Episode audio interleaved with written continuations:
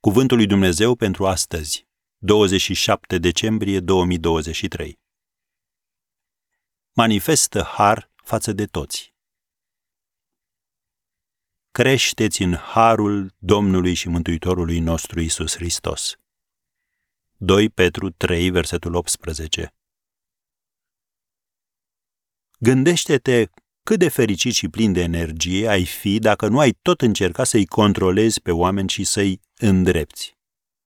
Un autor scria, Oferă-le celor dragi ai tăi demnitatea de a face propriile lor greșeli și de a învăța din ele. Dacă te amesteci mereu în treburile altcuiva, nu numai că te vei epuiza, dar îl vei împiedica pe Dumnezeu să lucreze în viața acelei persoane. Ea îi aparține lui, nu ție. Am încheiat citatul.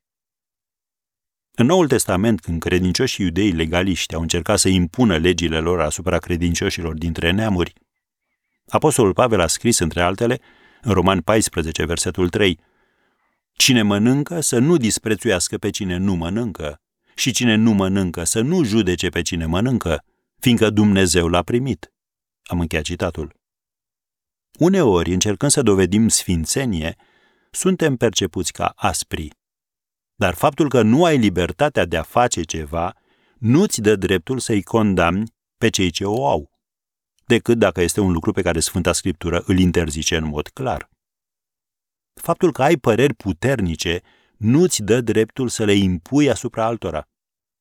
Nu uita, poți avea teologia corectă și atitudinea greșită.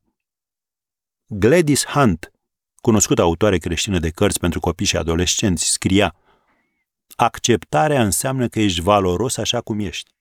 Poți discuta despre ce simți și despre motive și cuiva să-i pese cu adevărat. Poți încerca idei noi fără să fii ridiculizat. Poți chiar să-ți exprimi gândurile și să le discuți cu argumente inteligente. Te simți în siguranță? Nimeni nu te va judeca, chiar dacă nu sunt de acord cu tine. Nu înseamnă că nu vei fi niciodată corectat, ci pur și simplu ești în siguranță să fii tu însuți. Am încheiat citatul. Când vorbim despre adevăr, rămâi ferm. Dar când vorbim despre lucruri neesențiale, cum ar fi preferințe personale, obiceiuri, tradiții, manifestă har față de cei ce sunt sau cred altfel decât tine.